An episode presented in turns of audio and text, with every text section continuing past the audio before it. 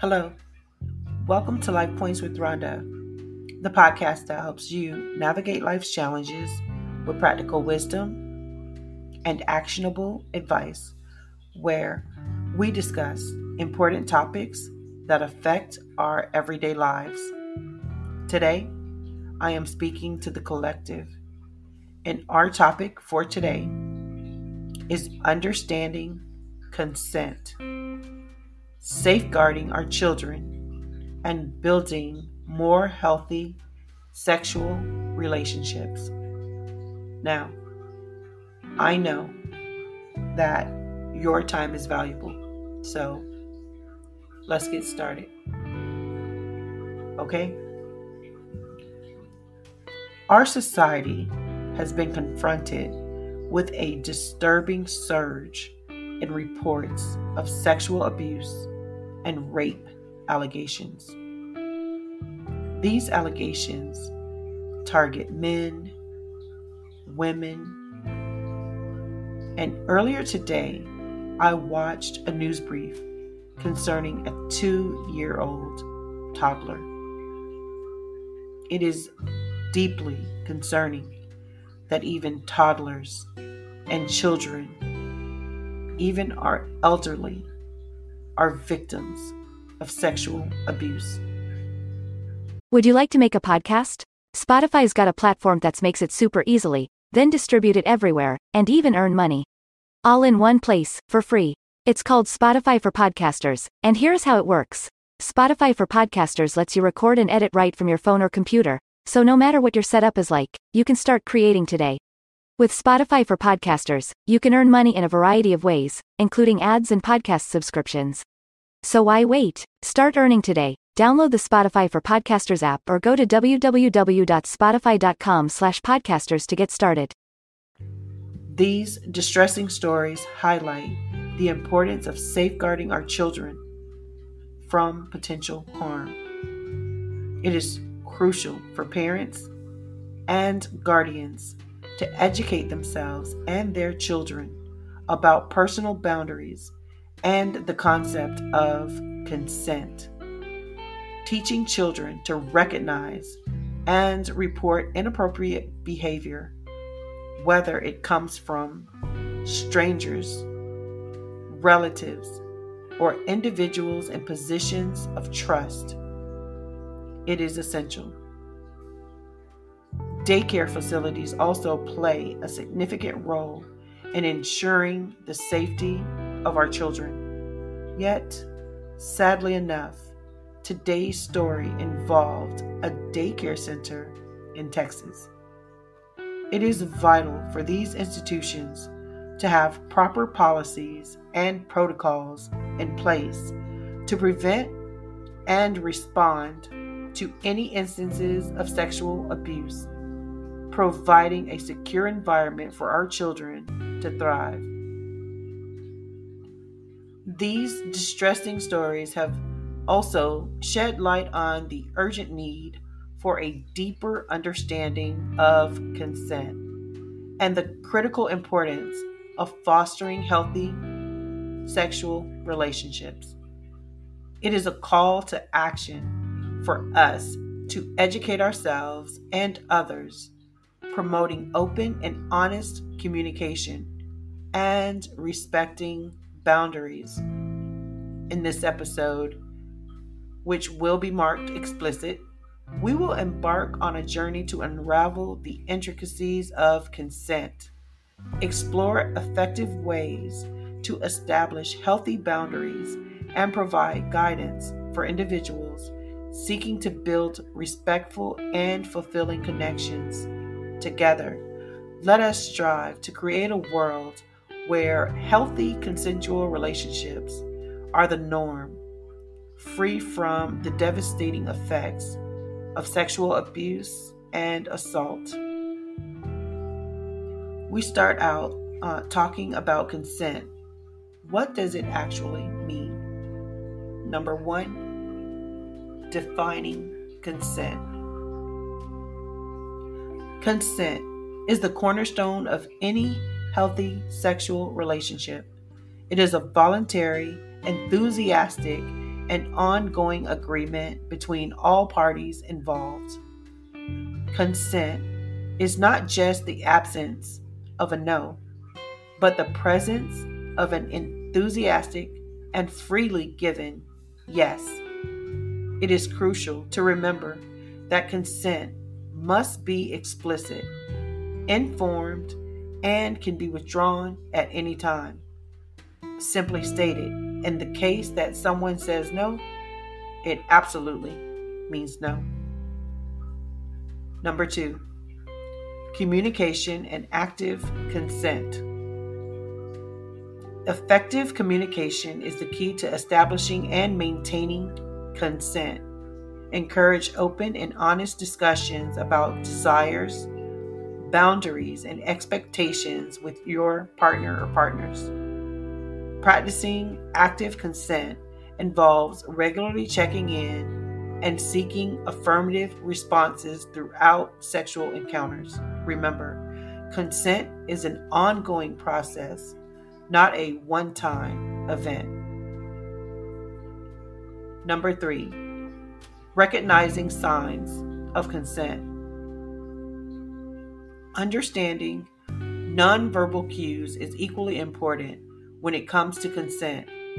Pay attention to body language, verbal and nonverbal cues, and vocal expressions of pleasure or discomfort. However, it is critical to remember that nonverbal cues can be subjective and should never replace explicit verbal consent. Number four, the role of power dynamics. Consent becomes more complex when power dynamics are involved. Be aware of the influence that age, authority, social status, and other factors may have on consent. It is essential to create an environment where power imbalances are acknowledged and actively addressed. Consent cannot be given freely if one party feels coerced or pressured. Number five, consent and intoxication. Consent and alcohol or drug use can be contentious issues. It is crucial to understand that an intoxicated person cannot give informed consent. Engaging in sexual activities with someone who is impaired or incapacitated is a violation of their anatomy and boundaries. Always seek affirmative consent from sober individuals. Number six, consent and relationships. Consent is not limited to new or casual relationships. It is equally vital in long-term partnerships. As relationships evolve, it is important to continue communicating about boundaries, desires, and comfort levels. Consent should be an ongoing conversation, allowing for growth and change within the relationship. Number seven, responding to sexual assault and supporting survivors. In the unfortunate event of sexual assault or abuse, it is crucial to support survivors with empathy, compassion, and belief. Educate yourself on resources available to survivors, such as helplines, support groups, and therapy. Encourage survivors to seek professional help and provide them with a safe space to share their experiences if they choose to. Number eight, choosing a daycare facility wisely. When selecting a daycare facility for your child, it is essential to prioritize their safety and well-being. Consider the following steps to make an informed decision. Research. conducts thorough research on potential daycare facilities, look for reviews and recommendations from other parents, and gather information on their policies and practices. Licensing and accreditation. Verify the daycare facility is licensed by checking with state officials. Accreditation from reputable organizations can also indicate higher standards of care. Visit the facility. Schedule a visit to the daycare facility to assess the environment and observe how staff interact with children. You can also do this for nursing homes for our elderly. Pay attention to cleanliness, safety measures, and the overall atmosphere. Staff qualifications. Inquire about the qualifi- qualifications and background checks conducted on staff members. Ensure that they have proper training in child care and have undergone thorough screening procedures. Communication and transparency. Assess how the daycare facility maintains open communications with parents. Inquire about their policies on reporting incidents, sharing updates, and addressing concerns. Very important. Trust your instincts. Trust your instincts as a parent. If something feels off or raises concerns during your research or visit, consider alternative options. By taking these steps, parents can play an active role in ensuring that their child is in a safe and secure environment while under the care of a daycare facility.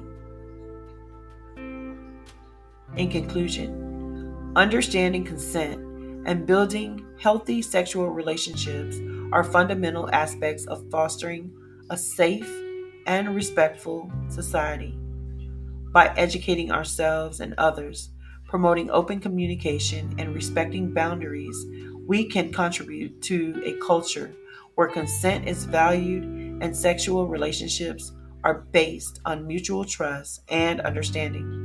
Let us strive to create a world where healthy, consensual relationships are the norm, free from the devastating effects of sexual abuse and assault. And if you or anyone you know is a victim of domestic violence, rape, or sexual assault, please call the National Sexual Assault Hotline at one eight hundred, six five six, four six seven three. Number two, the Rape, Abuse, and Incest National Network, or RAINN. The hotline number is one eight hundred, six five six, four six seven three. To report child abuse, call the National Child Abuse Hotline at one eight hundred, four two two, four four five three. If you are a victim, again, of domestic violence, call the National Domestic Violence Hotline at one eight hundred, seven nine nine, seven two three three. Now, all of these numbers are for the United States, so please note that these hotlines may be vary. They may vary depending on your location. It is important to search for hotlines specific to your country or region. Thank you for allowing me to be a part of your day with Life Points with Rhonda. Please remember to like, share, and subscribe. Also, check out my YouTube channel, Life Points with Rhonda. If you have any questions or comments about this episode, please feel free to reach out to me on social media. I would absolutely love to hear from you. And as always, remember to trust your instincts and make choices that feel right for you. Until then, stay informed, stay safe, and keep strengthening your relationships one life point at a time. Please remember to take care and always be well.